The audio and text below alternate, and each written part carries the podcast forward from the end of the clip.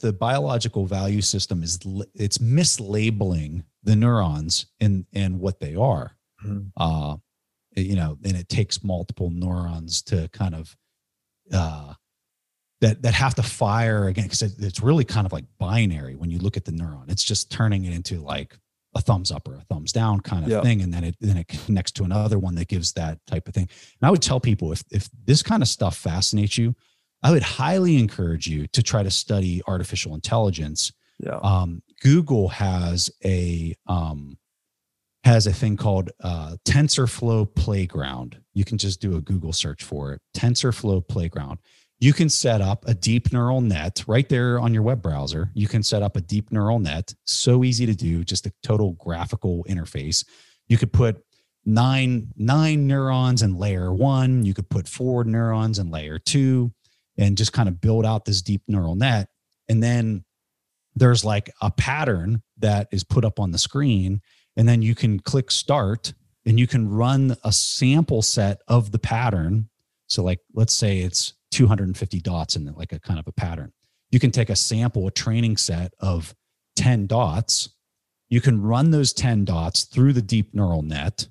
You can watch the deep neural net can get conditioned, okay, through like a transition function at each mm-hmm. neuron. And you can watch it actually code itself as if you'd be coding the subconscious of the brain you can watch how it codes itself so that it can figure out what the pattern is, like the whole context of all the dots. All of this in real time on this. I'm telling you, look this up. It's it's amazing. And it'll help you. I think it'll help people understand just at a really basic and fundamental level how your brain conditions itself as it's receiving data points via your eyes, via your taste buds, via yeah. your ears, or whatever. Yeah.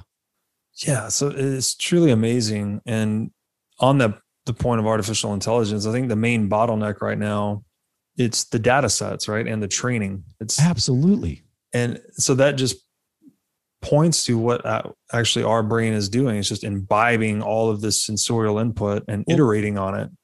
If you if you're going to get into general uh, artificial intelligence, which is like trying to replicate a human brain, mm-hmm. right? I think the challenge they got there is is not necessarily the training data set. It's how, like, if you're trying to replicate the brain, what is really kind of the function of all the various nodes inside the brain, and then how are they wired with each other mm. in order to try to start, you know, getting to this, and then like there's the the transition functions that are kind of turning each signal into binary?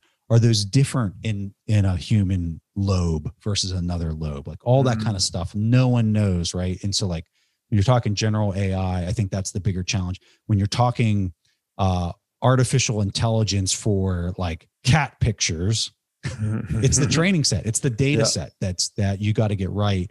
And then uh you know obviously how you construct the deep neural net and how many neurons in which layer and and you know that kind of stuff. Yeah it's it's an art form. These people and, that are ai programmers it's an art form yeah. with science. The Amazing. difference between the two would be uh, narrow ai is just specialized at a specific task whereas general is more That's like right. self-programming like we're yes. describing we are? Yeah yeah. Yeah so interesting i'm going to read another quote from the book here that i think just points to this this fractal structure again. So it says, quote, your family of origin, your culture, your friends, your work, every movie you've watched, every conversation you've had, these have all left footprints in your nervous system.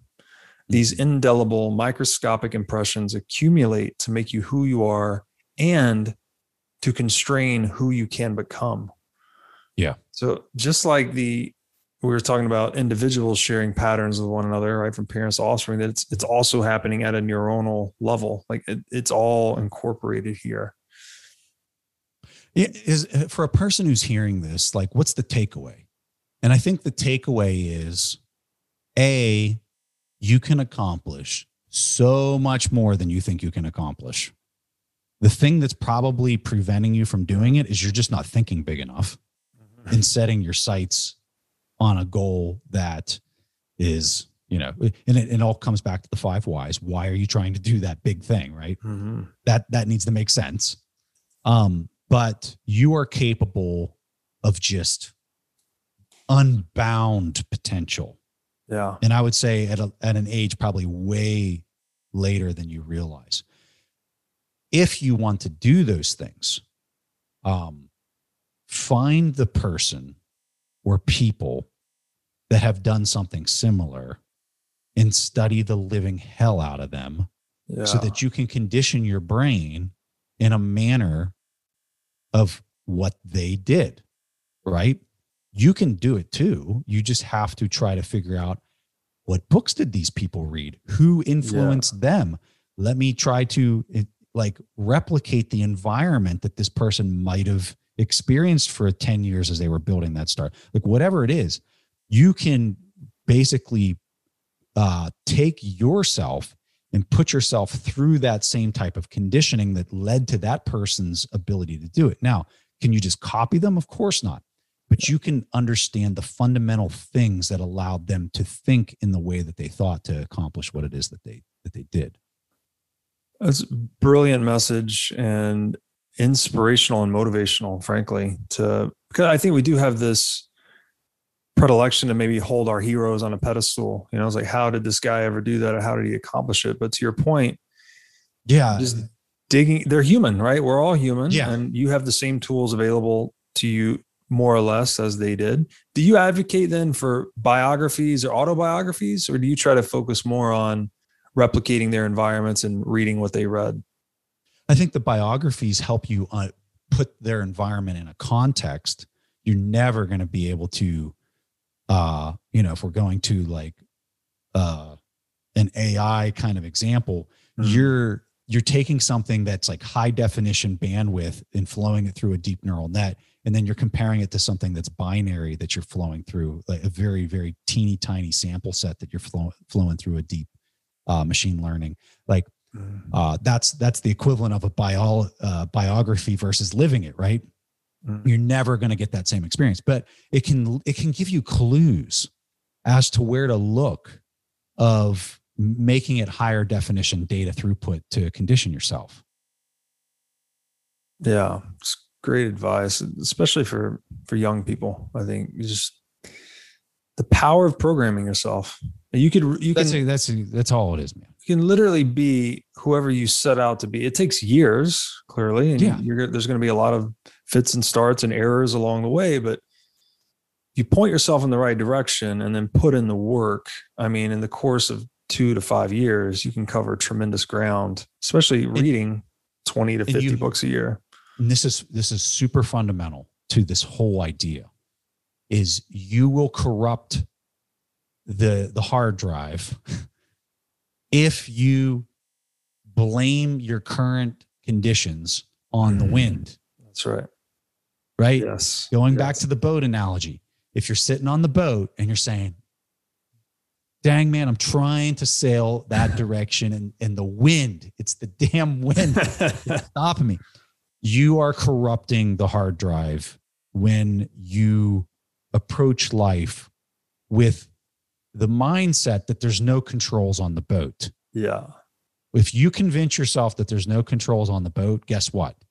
You have conditioned your brain to believe there's no controls on the boat. And Right. You're gonna real you're gonna realize that. Your subconscious will figure out a way to realize what you just told yourself.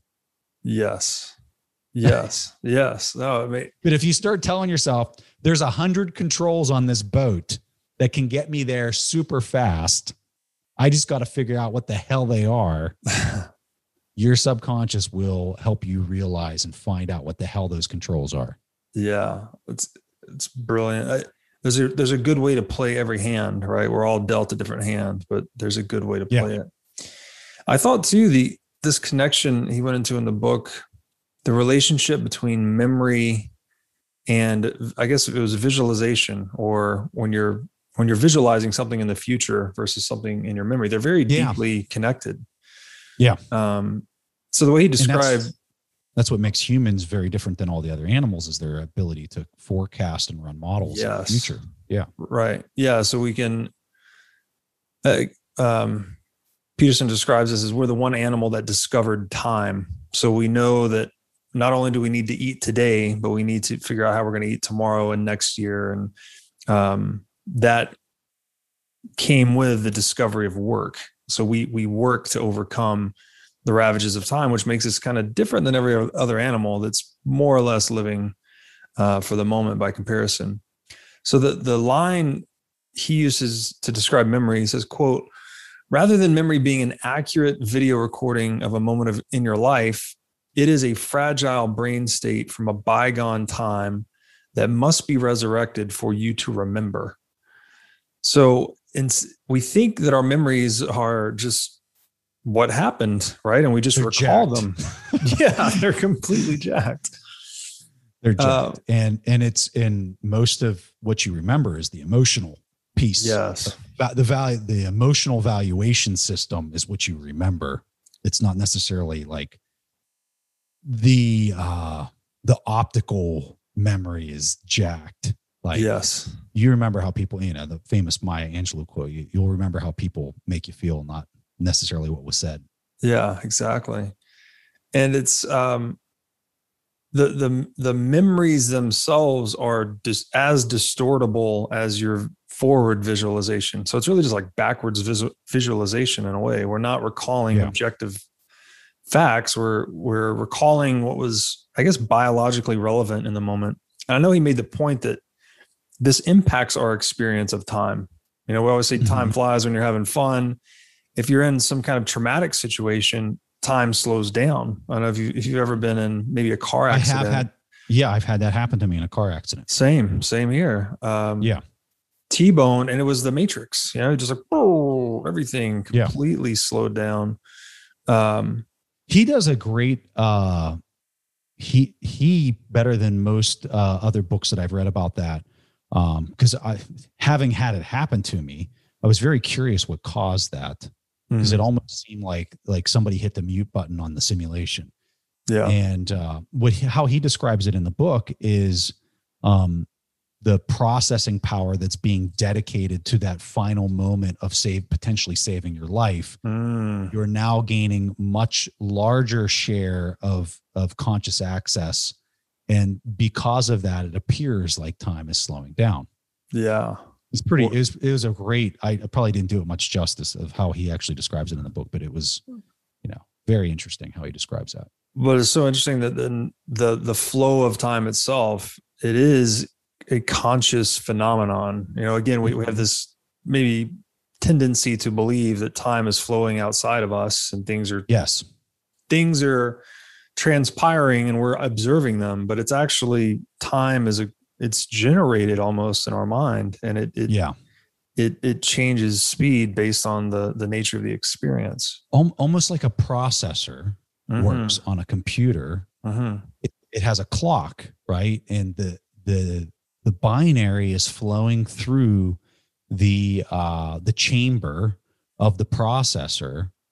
And it's it's almost like instead of the the the binary flowing through in a linear fashion now it's opened up into like a parallel realm mm. where the binary is now flowing through multiple chambers as the clock continues to process mm-hmm. in turn and and and and basically push each piece of binary through the next the next chamber it's crazy dude yeah it's amazing it gives you to your point just the optimal likelihood of survival right? You're yeah that's the that that was his opinion on why it exists for humans to be able to do that is to yeah. allow them that that opportunity to potentially just move that extra uh millimeter to maybe miss the the glass shard or whatever. Yeah. So cool. The neo you know it, matrix move. Yeah. So uh, i'll read another thing here just on memory because the other relationship i think about here is that another one of these answers to the question what is money? I think money is kind of the collective memory where we've made certain sacrifices and successes across a history of economic transactions. Um, you know you've you've rendered favors to the market and the market has rewarded you in terms of money or monetary value and you can yeah. then the memory of your your accomplishments you can now redeem for other services from others right it's a we're trading favors kind of thing uh clearly it's in a unperturbed free market system, that would be accurate, right? Like your rich person would be someone that rendered a lot of service to society, whereas today it's often not the case. It tends to be whoever's closest to the fiat currency printer versus someone that's yeah. actually rendered useful service. Um, so I'll read this this quote about memory just um, to add to that. He says, "quote Our past is not a faithful record. Instead, it's a reconstruction, and sometimes it can border on mythology. When we review life, our life memories, we should do so with the awareness that not all the details are accurate. Some came from stories that people told us about ourselves. Others were filled with what we thought must have happened." So, if your answer to who you are is based simply on your memories, that makes your identity something of a strange, ongoing, mutable narrative. Yeah. Completely. so weird. well, and, and people, and, and maybe it's just our ego of us thinking that we we remember exactly what happened and um us just having overconfidence in mm. what it is that we think we remember or what we know when that's just not how your brain functions yeah it, it, it functions more in a way to make sure that you're a protected that you're not going to get hurt that you have the ability to act on potential rewards um you know and so it's optimizing itself to to be able to it, it's not it's not like a photograph stored in a in a hard drive on your computer. It's just not. Right, right. It, there, so this one's tricky to me though because you you don't want to just you know throw up your hands and be like, well, I don't know if I remembered anything correctly, because then you're just fully manipulable, right? Anyone, if you're you know you're in an argument with your spouse and they're like, oh, that's not what happened. This happened and then you just say well i guess so my memory is totally you know mutable so maybe you're right there's this we have to have this balance almost between trusting ourselves and our perceptions and our memories but also having the humility to realize yes. to realize these neuro architectural shortcomings humility comes from understanding uh-huh. so when when you are aware of this fact that your mind is so corruptible as far as the the memories let's say you get in an argument with your spouse and you and you and you approach it with this understanding mm. that maybe just maybe you're not in, uh, remembering it in a in a similar way that maybe she remembered it mm-hmm. and maybe what you think you said you didn't say at all right and so if you have that deep understanding of that potential you might approach the conversation with you know what sweetie, I think this is what I said. Mm-hmm. I hmm. and, and maybe I didn't.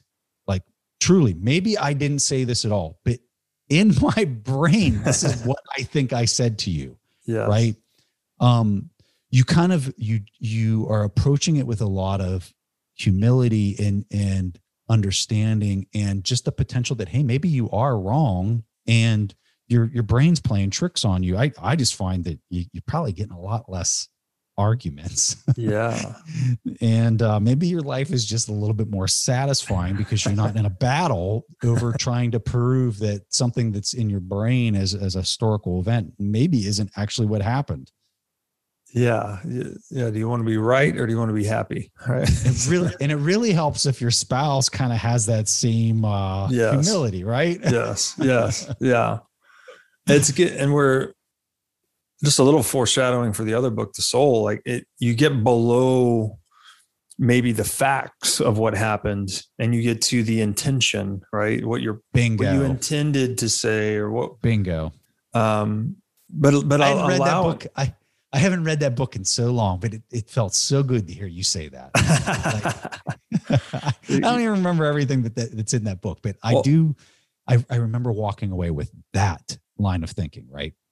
For the for the audience, we have about 16 pages of notes from the brain. I think the soul is probably close to 40 pages of notes. I was highlighting like crazy. How many book. how many things have we gotten pay, through on these 16 pages of notes here? I'm in Three? I'm on page 2 Three? right now. Two. So and I'm skipping a lot. but this is great. Hey everybody. As you've no doubt learned by watching this show, Bitcoin is the single most important asset you can own in the 21st century. And one of the most important companies in Bitcoin today is NYDIG. NYDIG's mission is to get Bitcoin into the hands of as many people as possible.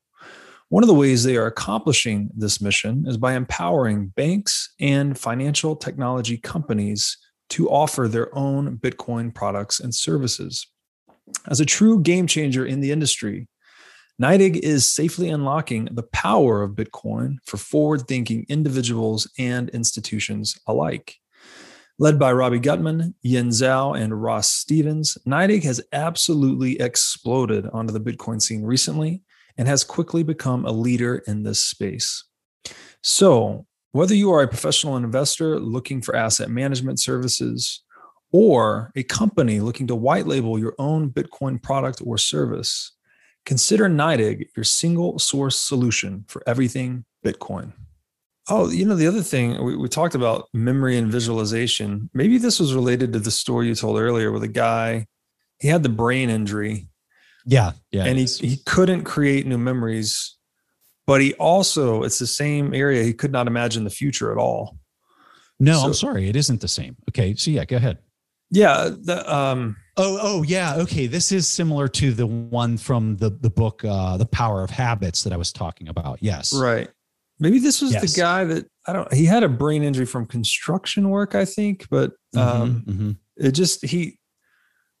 If I recall correctly, I'd have to pull it up, but he basically got stuck because you can't form any new memories. So he had memories mm-hmm. prior to the accident, but he couldn't form any new memories after that and then he was mm-hmm. unable to imagine the future. So he basically couldn't he couldn't do anything day to day if i recall correctly. Um, so just yeah it calls to that point again that memory is this tool for for planning right? We're, we're both yeah. I don't know memory it's it's almost like when we visualize we're trying to remember our future in a way. You're trying to like back mm-hmm. into what you want to be. Um Here's here's a fun thing to talk about that's kind of in, in relation to what you're talking about here. What makes something funny? When somebody tells a joke, what makes it funny? And it, it actually relates to what you're saying there about the future projections. So when a person starts to tell a joke, what everybody starts to do is immediately, just like when I posed the question, Mm-hmm. Everyone tries to figure out what the future is going to be at the end of the punchline. So as the person's telling the joke, they're thinking, okay, this it starts off in a bar or whatever, right? And the person's they're they're showing this array of potential outcomes of where they think this joke is going to end up. And what really kind of triggers a person to laugh at the end is it was nowhere near where they thought the ending was going to go. And it had some some really clever kind of correlations to the the all the things all the cues that they were telling you. You should have been clever enough to kind of understand where it was going but it was like this left hook or right hook at the end yeah. that that that like you realized it was super clever and it was not what you expected. And so it's it's uh, a great example of what makes a person human is their ability to be able to do these forecasts in their mind of what they think the future is potentially going to happen. People have this happen to them all the time. Maybe you have a big um, briefing that you're going to be giving mm-hmm. the boss at three o'clock, right? You, the people are envisioning exactly how that's going to go. Is is is Kevin going to ask the same question that he asked last time that was in relation to risk?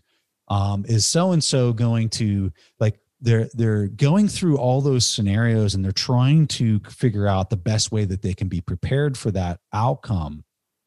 And this is such a human thing that is so much different than the animal kingdom or or any other uh, you know mammal or or being that has a brain mm. uh, because they're they're in the now. They're kind of processing the the environment that's happening to them right now, but not necessarily thinking about future uh, mm. activities. And if they are doing these things where they're preparing for the future, um, it's most likely actually coded in their DNA. Um, that's or or kind of hard coded into some of the the way that their lobes are constructed. Right.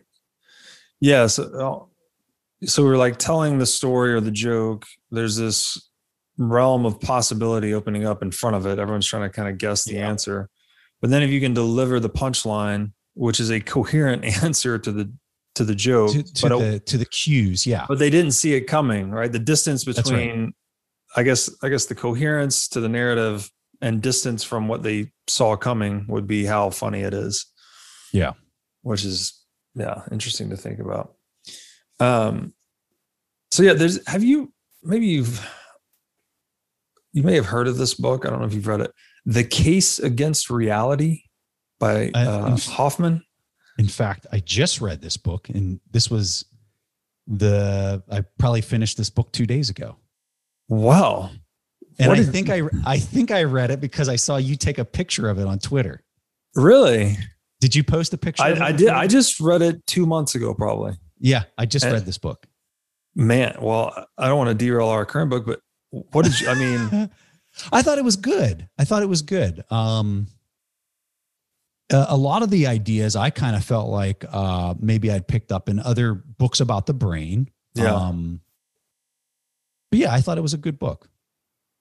Yeah, the maybe this line is what made me think of it, which is in the brain. He said, "You don't perceive objects as they are; you perceive them as you are." Mm-hmm. So yeah, because he was talking about like the whole three dimensional space, and he's just kind of like, "Is that even real, or is that how your brain isn't?"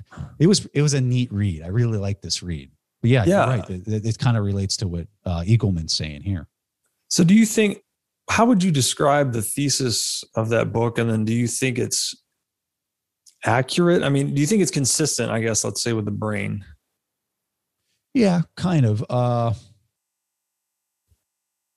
the the whole time I was reading the book, I I I guess I was asking myself the so what? Like what why is it important whether this narrative is is true or not and how does that shape the way that I'm going to act in my environment moving forward? Mm. And I and I didn't really I I didn't feel like I really got the so what, right? Mm. Like it's just like hey, I'm making this this opinion that maybe everything is just one giant simulation. I'm thinking, okay, sure, I can buy that, but so what? Right. And I don't know that I was necessarily able to get anything actionable out of that. Mm. Um, yeah, because he's and, and, and none of it's provable, right? So like, it's fun. It was a fun read to kind of. Well, you, I see you're pushing back, and he tried to make it provable. Um, but I, I guess it was a you go ahead. You, I don't know. I don't know. Actually, I don't know. It just so the the uh, general thesis. I'll try and do it justice here. Is that yeah, roughly space and time is not objective reality. Yeah, and that it is actually this biological interface. So we all see that, the world similarly, which, but not the same. Which can only that's right. We we see it similarly. It's not the same and we're only sensing a sliver of the amount of data that is in the environment mm-hmm. right like when you think about your brain and what it actually can sense in the spectrum of of all the electromagnetic energy and um, molecules that are out there because that's pretty much the two binary things. You either got wave energy or you got particle energy. Um, and all of that is supplying some type of input to the sensors of your body. Those sensors are minuscule in the grand mm-hmm. scheme of all the things that you could be sensing for. So like a perfect example is like a bee right? Like they can see the pollen in the uh in the flowers because they're seeing outside of um you know the the light energy mm-hmm. the visible light spectrum that human beings are seeing and that goes for many other animals and and like when you think of pigeons and how they're able to navigate well they're picking up on you know a different spectrum of the electromagnetic spectrum in order to carry out these feats that look completely unbelievable to human beings because we have no sensory input for those for that data that's constantly being broadcast at all times Mm-hmm. So that's that's some of the things that he was talking about a little bit in the book and how when we think about our brain and how limited and, and not only the brain but the sensors and how limited they are to provide sensory input of all this environment um i i, don't know. It, it was an interesting read. Yeah i you know we're he makes a point that we're more attuned we are wired to see fitness payoffs not see reality as it that is. was a that was a huge theme yes. Yeah and i for me like I, I agree with you the so what it's like okay we can't even see through any other aperture than our own biological interface so what what does that mean for action i agree with you on that but what it did do to my I had this understanding of like astrophysics and the Big Bang, and I, just, I felt comfortable in this. I'd read about it for years, so I thought I kind of knew this whole structure of the universe, how we got to now, you know, from 13.7 billion years ago to now. But it made me question that. It's like, what is maybe that? What is yeah. the Big Bang and the universe itself? It's maybe we're just seeing it the way seeing it in a certain way that's relevant to us, right? When we see stars in the night sky, the the light to those stars could just represent fitness payoffs instead of actual objective reality, like big balls of burning gas. See, I so guess I I've always, I guess I've always kind of been very suspect of the whole Big Bang uh, theoretical physics and everything uh, else like ah. how we got to here at this point in time. I've been very skeptical of that. So yeah. I guess when I was reading the book and kind of going through, I was like, yeah, that, that don't make. Uh, I can I can totally buy this. you already had it intuited. That's awesome. Well, I don't know. I, I wouldn't give myself that much credit. I just it it kind of read to me like, yeah, I could I could just buy that. Yeah. Whether it's true or not, who who the hell knows? I just I could buy it, right? Yeah. It, I don't know. It's a it's a trip of a book. now I look at the world a little. It just makes you question the way you perceive the world. I guess. Um, but I thought I it paired one, nicely with this one. I think that's the one thing you get from reading. You know, once you read a lot of books, you just kind of have a deep appreciation for. You pretty much just don't know anything. Yeah, right? like like what you know is pathetic. Yes, right. it's just like there's so many more things like you haven't even scratched the surface. Right. Nothing. And I think that's the the thing you just start to like, oh yeah, I, I could I could see that that we're living in a simulation. Sure, yeah, it works. yeah, you start to get much more like uh, Socrates said. The only thing you know is you know nothing at all. That's right. Uh, I had a guy tell me one time in in the military. Uh, he was in the Navy, and uh, he was he was landing on a carrier, and he said, you know, it was right out of flight school. It was so much fun, and I was like, this is awesome. I'm landing on a carrier, you know. He's like, then I got a thousand hours of experience and I, I was the pilot in command and I was landing on the carrier and it was scary as hell hmm. because I then understood all the things that could go wrong mm. when hmm. landing on a carrier. And I think it's it's kind of similar with like all the books and stuff. You just you start to realize like, holy hell, I literally know nothing. Yeah. Like, like I'm super clueless here in this realm of like all these things that are happening. And you just have a deep appreciation for how much the world collectively knows and how much of a pittance you know in that grand scheme of things. Absolutely. Do you think that that has to do with people becoming generally becoming more conservative as they age as well? You just I think a lot of people um they really haven't uh, done too much else with their life past like 30 40 like they're they're in the do loop of just letting their subconscious just totally dictate mm.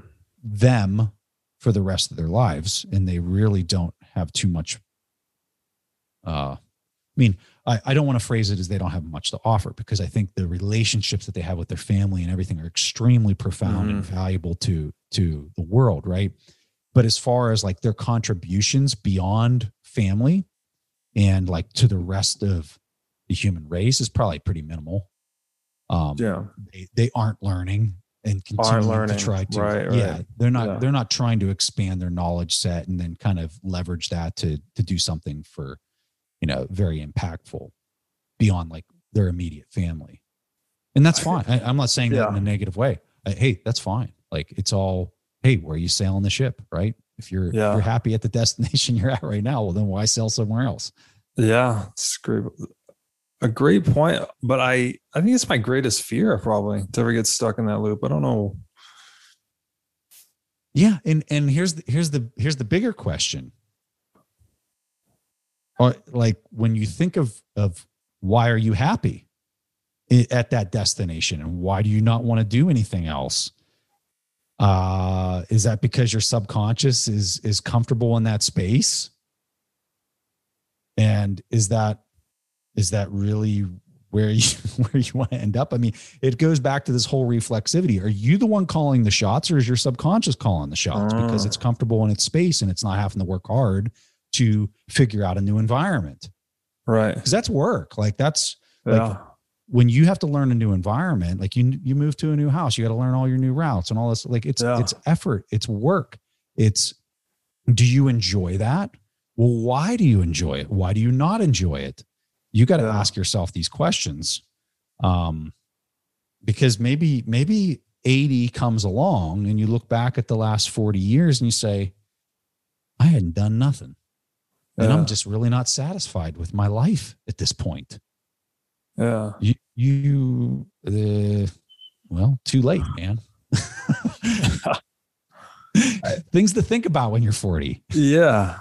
Uh, sounds like the makings of a midlife crisis right here. um, yeah, I don't, there's something. I mean, I guess a lot of people have this, but just the the never-ending learning thing. You know, I my, I never. There's a lot of older people that I've interacted with. That this goes back to Bitcoin, the Bitcoin denier syndrome, right? I'm 60 years old. I'm super successful in this fiat currency game. I don't care what you have to tell me. I'm not open minded to it at all. Right? They just deny it because it's super inconvenient yeah, it- it's maybe you're I mean, right it's going to make things very inconvenient for them I have I love my aunt Carolyn. She comes to mind here. She's an amazing woman. But when I talk to her about Bitcoin, she's very reticent. She's like, "No, you have. We love the U.S. dollar. We have to protect the U.S. dollar." She's very stuck in her belief system on the U.S. dollar. And I just don't want to end up like that about that. Is my point. I want to always be open minded. I don't even with Bitcoin. You know, I don't want to be the eighty year old guy that's like still, oh, it's all Bitcoin, and there be some other earth shattering technology that's come around the corner that I'm blind to. it's so funny you say this because i have this exact same fear i'm looking at charlie munger okay Mm, yeah. And I'm saying, how is it possible for me to never become what happened to him when he's 80 and he's in his 90s? But Yeah. like when, when I get later in my life, what can I do to to guard and protect against that? hmm Um, and I have no answer for that. I have no idea Yeah. how a person can guard against that because, again, think about all the conditioning that has happened on his brain for 90 years Right. and you think that all of a sudden you're going to show him something that's that's going to undo some of that Right. uh i mean good luck Yeah. So that that intellectual inertia just keeps growing as you age, and at some point you That's just right. can't resist it. I guess. yeah yeah i think so And he still reads a lot, right? I mean, still. of course he's he's Yeah. um but uh, you know the, so they talk about this idea of challenging your beliefs and um i mean you would think that he would be reading books about it and really trying to challenge it especially as something achieves a trillion dollar market cap you'd think you'd be saying all right well any other thing that achieved a trillion dollar market cap i've read up on it and tried to understand it. And Yeah. maybe they are maybe they are. I don't, I don't know if they are but i know they've never talked about reading any type of bitcoin book. Um and and i think when a person you know cognitive biases uh, uh there's a great book called super forecasters. Have you read that I it is a really good book and it talks about uh, these people that um, who are experts at forecasting Mhm. why are they so good at forecasting and one of the one of the big things that was kind of my takeaway is they're a they're constantly updating their opinion b they're totally open to either outcome, if it's a binary outcome, they're totally open to the idea that it could be either binary outcome.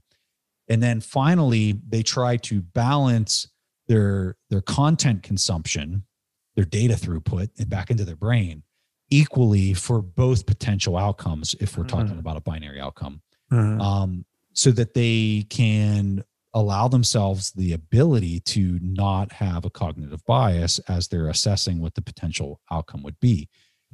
And so, you know, I think uh, people that would be listening to this that are maybe skeptical of Bitcoin, they'd be looking at the two of us and say, well, pff, y'all are describing yourself right now and yeah in a major way that have a massive cognitive bias towards bitcoin and i think that i think it's a little bit of a fair assessment if I was going to p- try to push back on it, I would tell you one of the main reasons I'm on Twitter talking about it so much mm-hmm. is to find somebody who can just shellac me. Yes. Comes to a counter argument. Um, I mean, how many times have you heard the same arguments and very, I mean, you could talk energy, you could talk, yeah. You've heard it relentlessly. Yeah. And I, I think if I was going to describe the people with the laser eyes not all of them, but yeah. the the really the the ones that I would really respect in the space. They, uh, if somebody can bring a really strong argument to something, they want to hear it. They really do want to hear it, well, and they want to try to pick it apart. Absolutely. Actually, that is the foundation of my overall bullishness. Is I've yeah, I have tried to look at those counter arguments and the FUD, and it what I see happening is the FUD keeps drying up. Uh, the arguments, to your point, they get repeated actually from cycle to cycle. The identical counter arguments, like not. There's no addition. Heather. yeah, yeah. The same articles get reprinted. It's incredible. But then it's on incredible. the the Bitcoin side, I see this network that just keeps growing and becoming more feature rich, and the community is growing, the narratives and the education. So it's like, I, yeah, you just kind of put those things on a scale and see which way it's going. Yeah. Um, but it's a valid criticism because if you just read my Twitter, I look like some kind of religious zealot for Bitcoin. so